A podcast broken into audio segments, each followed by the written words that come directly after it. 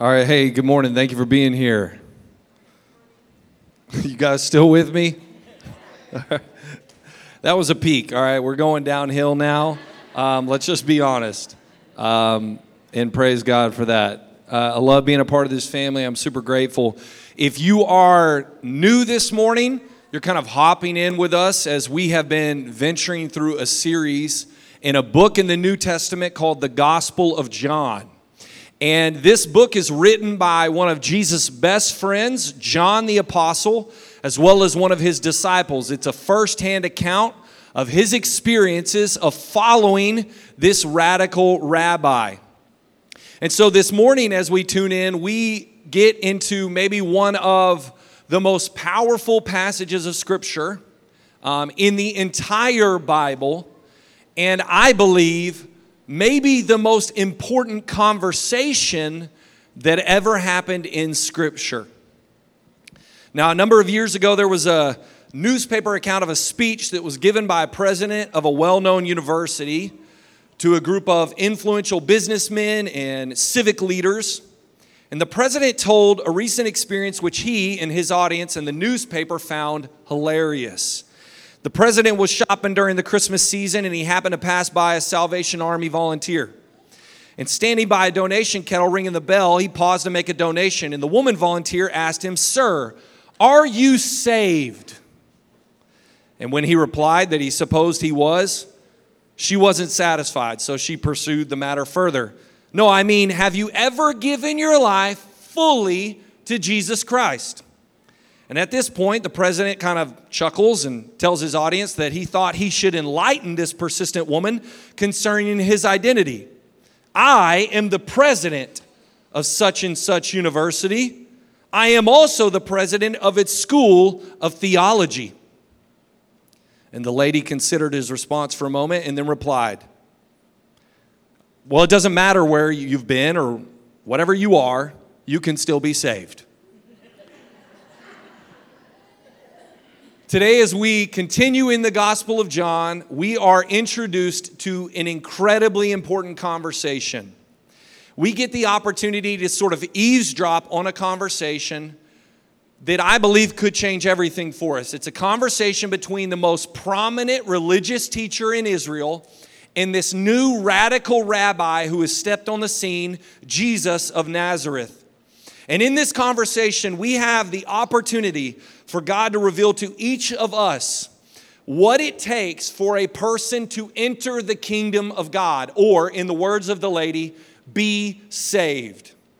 Now, if you've ever questioned or doubted or wondered, what does it take for a person to know they are right with God, to receive his kingdom? This is a conversation you want to listen in on. But I have to caution you with this. Today in our conversation, as you sort of eavesdrop into the answers that are given by this rabbi of Nazareth, what you have to understand is it may cause you to reconsider everything in your life. It may cause you to have to reconsider what you put your stock in, what you put your hope in, what you built your foundation on when it comes to approaching God. And the question I want every one of us to be able to walk away with, with clarity, is this question, the answer to this question: what does it take to enter the kingdom of God?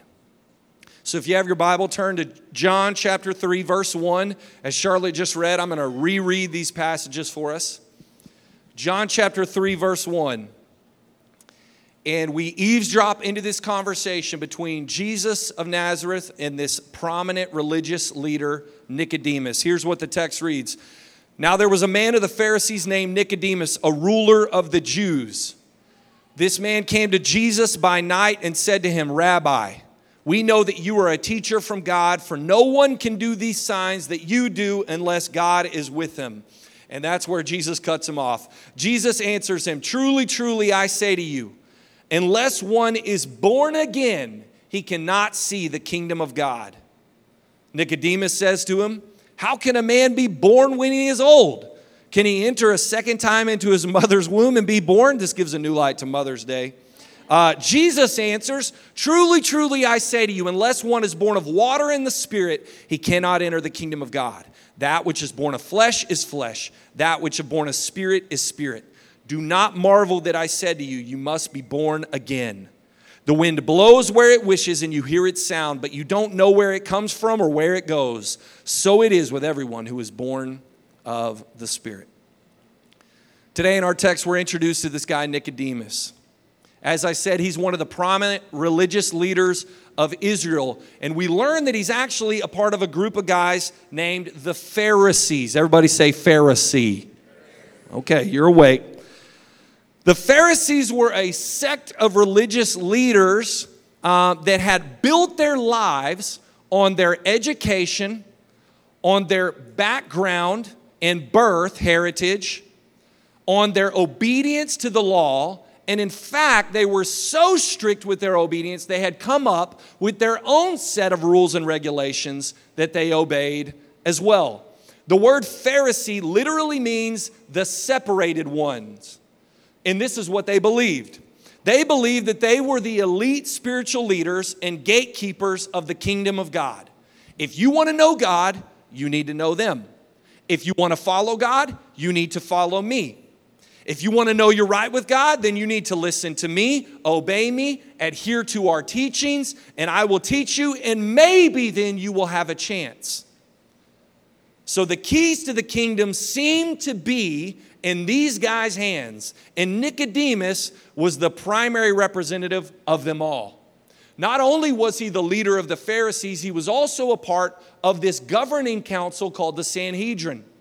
These are the best of the best from every group. This is the all-star team of religious leaders. And Nicodemus is a part of this as well. And it is this man that comes into this conversation approaching Jesus at night. Now, why does Nicodemus approach Jesus at night? Most people believe because rabbis would study the Torah at night so they could kind of read in quiet. I know for many of you with babies, this is probably something you're considering practicing right now. But for Nicodemus, he meets Jesus at night because he wants to have a conversation with him, and he doesn't want anybody else to know he's having a conversation with him. He's curious. He's interested.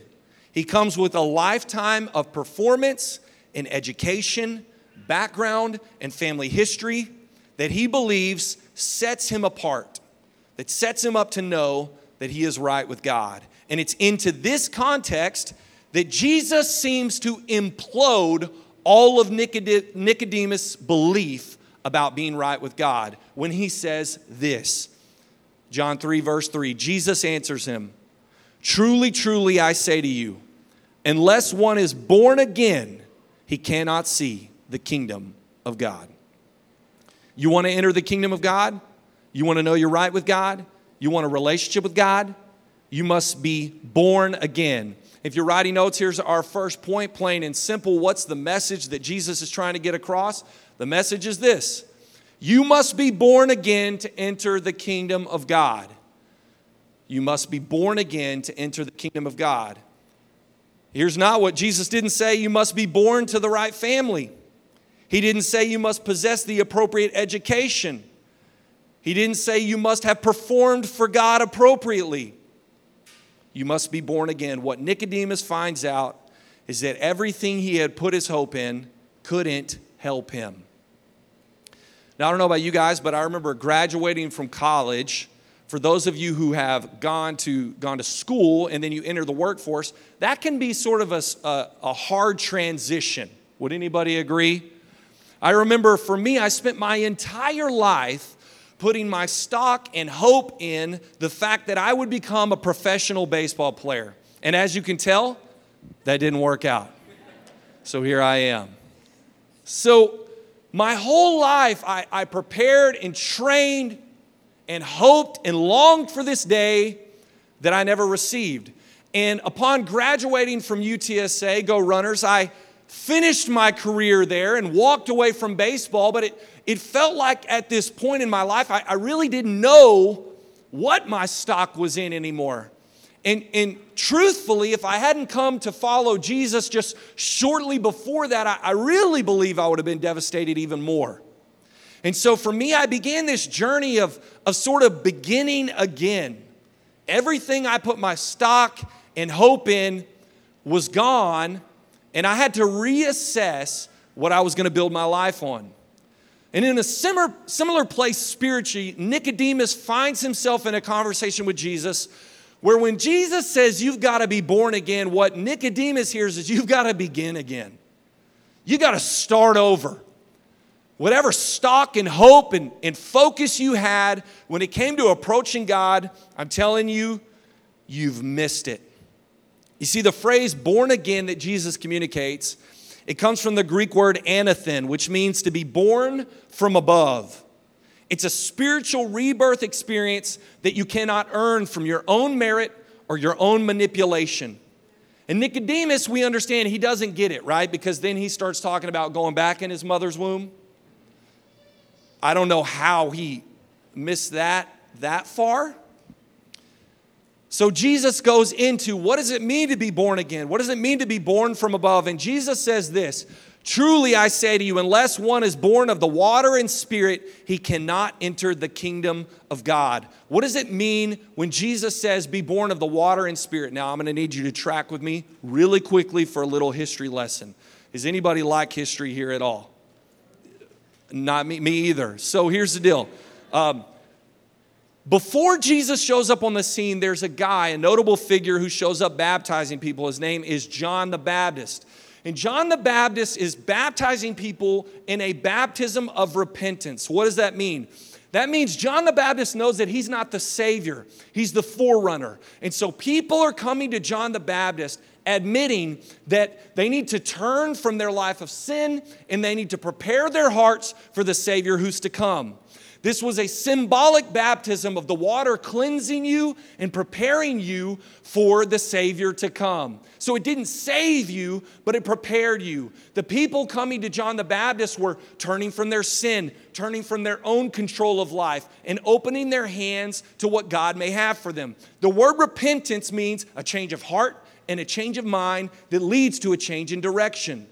The word repent was a military term. If you're walking one direction and they say repent, you turn a one eighty, you walk the other direction. So when God leads you in repentance, what it means is to have a change of heart and a change of mind about who God is and who should lead your life. So for the people to repent was to say, I no longer have the ability to lead my own life. I no longer want to be controlled by my sin. I am opening my hands and my heart to receive a new life. So when Jesus says, be born again by the water and the Spirit, what does he mean? The first thing, by the water. You've got to repent. You've got to turn to me, open your hands and your heart to be prepared to receive what I'm going to give you next. What's that? The Spirit. The word Spirit in the Greek is the same word for wind. It's the word pneuma. And Jesus says, you don't get it? Guess what? The wind. It blows where it wishes. You feel it, but you don't know where it comes from or where it's going, and yet you feel its effects. Me and my wife, we live in like a little townhome, and it's facing north. So when it's windy, the wind literally feels like it's going to blow our home over. Every night I'll lay in bed and think, I'm never going to be able to fall asleep, God, if you don't calm this wind down. And then he said, that was the Holy Spirit I was brushing on you. Um, that actually, he didn't say that, but I felt like he could have said that. So here's what happens. The wind, you don't see it. You don't know where it comes from or where it's going. You can't control it. You can't contain it. And yet you feel its power. In the same way, this is how the power of the Holy Spirit works. You can't quantify it. You can't control it. You can't contain it. But when it hits your life, it changes you. And so Jesus says, if you want to be born again, you got to be born of the water and the Spirit. It means you've got to repent, open your hands, open your heart. When you do, you're now a primary target for the Spirit to hit you and change you. But you can't be born again without the water and the Spirit. It's a new birth. So here's a key idea for you that, that I think Jesus communicates to Nicodemus, and it's this. You are not born again by the works of your hands or the information in your head, but a transformation in your heart. You want to know what it means to be born again. You want to enter the kingdom of God. You want to know you're right with God. Listen, you will not be born again by the works of your hands, the information in your head, but a transformation in your heart. For Nicodemus, this is a man who built his entire life on his pedigree, understanding, education, heritage, and family. And Jesus saying is saying everything you put your stock in that you thought you could approach me with will get you nowhere. I am after your heart. Listen, guys, let me tell you something real quick. Sometimes the farthest direction the gospel has to go is eighteen inches from your head to your heart. We talk about the gospel going to the ends of the earth. Some of us, we need it to move eighteen inches. The gospel has to get from here to here. It doesn't matter what you know about God. It matters, do you know God?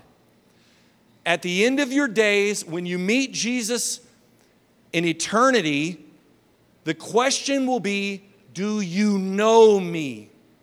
Have you had a heart transformation? Has the gospel impacted your heart? That's the message. So the question then that we ask, and Nicodemus might ask, is how? John chapter three, go to verse nine. Nicodemus then says to him, "How can these things be?" And Jesus answers, "Are you the teacher of Israel, and yet you don't understand these things? Truly, truly, I say to you, we speak of what we know, and we bear witness to what we have seen, but you do not receive our testimony. If I've told you earthly things and you don't believe, how can I tell you heavenly things? No one has ascended into heaven except he who descended from heaven, the Son of Man." Listen to what he says in verse fourteen. "And as Moses lifted up the serpent in the wilderness, so must the Son of Man be lifted up, that whoever believes in him may have eternal life." So, similar, if you're sitting here today, you may say, like Nicodemus, "I have no idea, Ryan, what you're talking about." Maybe some of you feel that way this morning. You're in great company with Nico. That was his uh, nickname given by Jesus, Nico. And so Nicodemus asked, "How can these things be?" The religious elite, he, he didn't understand. His faith was sort of crumbling in front of him. So Jesus uses a metaphor that Nicodemus would understand to communicate this spiritual truth. And he goes back to this story that we find in Numbers twenty-one for all you Old Testament buffs. And in Numbers twenty-one, here's what happens. The Israelites had found themselves in the wilderness. They had been delivered from slavery to Egypt, and they were wandering, but they began rebelling and complaining and sinning. And God decides to bring an element of judgment upon the people of Israel, and snakes entered their camp. This sounds horrible for those of you who hate snakes. Those are God's people who do. And the snakes enter the camp, and they start biting people, and there's no antidote to heal them from the snake bites. So God commands Moses to do something. He says, "Take a wooden pole, place a bronze serpent on it, lift it in the air, and every person who looks upon the serpent on the pole will be healed. They will have to take an act of faith to believe you, look upon the pole, and be healed from their sickness."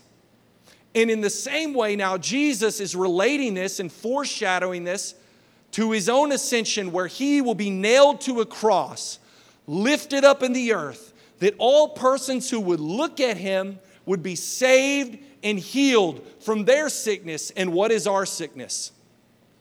Sin. Our separation from God that every person experiences. And Jesus says to Nicodemus, with a story he can understand, "You have to believe in me." And so here's our second point, if you're writing notes, really simply put, is the method. What is the method for rebirth? It's this: you must believe to be reborn. The message is simple. You must be reborn to enter the kingdom of God. But the method, you must believe. You must look to Jesus and believe.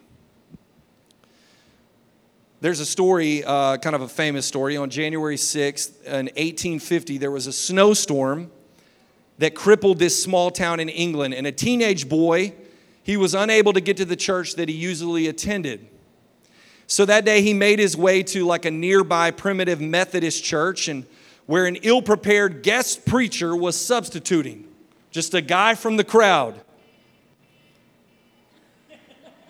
Time's up, Ryan. All right, guys, let's get out of here. I mean, I knew it was bad, but that bad. The guest preacher, we're going to keep going, guys. The guest, I'm not even the guest preacher. The guest preacher is preparing this ill-prepared message, and he only had one verse. Isaiah forty-five, verse twenty-two, that says, "Look unto me and be saved, all the ends of the earth." He kept repeating the same verse over and over. Look unto me and be saved.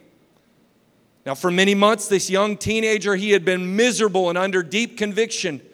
But though he had been raised in the church, he didn't have the assurance of salvation. He didn't know he was going to see God. He didn't know he was right with him. And the unprepared substitute preacher, he did not have much to say, so he kept repeating the text. A man doesn't need to go to college to learn to look, he shouted. Anyone can look. A child can look. And about that time, he saw the visitor sitting to one side.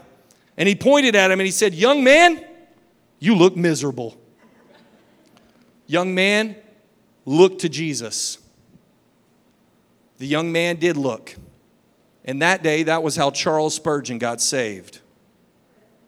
The greatest preacher of all time. If you have any notion within you that you long for something new, a new birth, tired of your own life of sin, your own failures, your own disappointments, Jesus would say, look up, look at me, look at the cross and be saved. The one who died for you and loves you.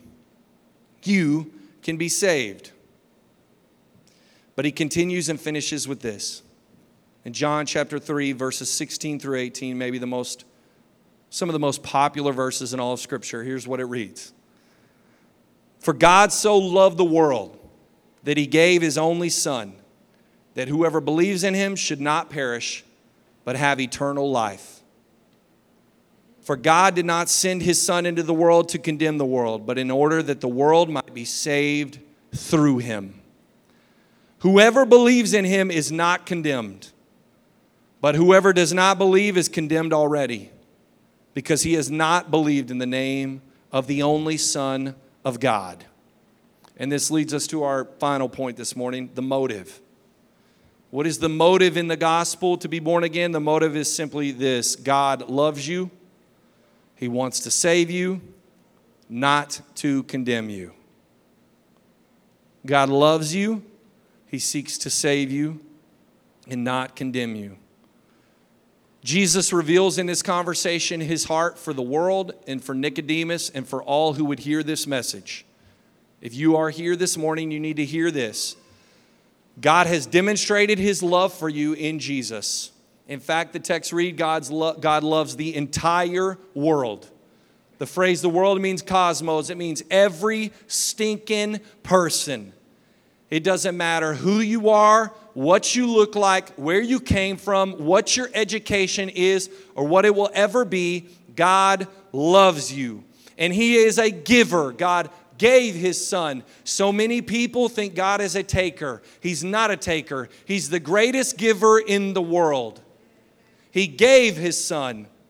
God wants to save you, not condemn you, the text reads. We misunderstand God's motive and heart in the gospel. We think Jesus came to put people in their place. Jesus came to put himself on a cross so you could take his place and be with God for eternity.